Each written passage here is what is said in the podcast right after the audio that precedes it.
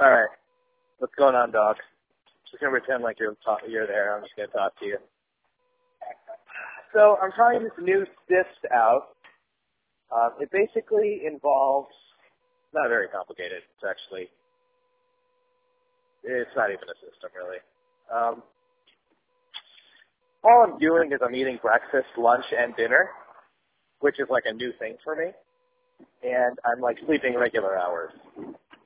And every day at like three, I have a little coffee. Like really good coffee. Like I don't actually know what good coffee is. No, that's not true. I know what good versus bad coffee is. I don't know what like good versus very good coffee is.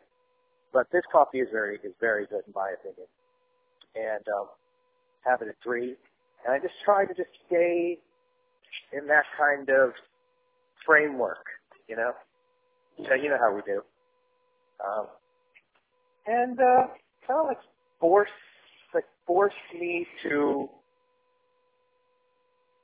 I don't know, like have a system. But none of this is making I'm not making any sense. Just call me back. Bye.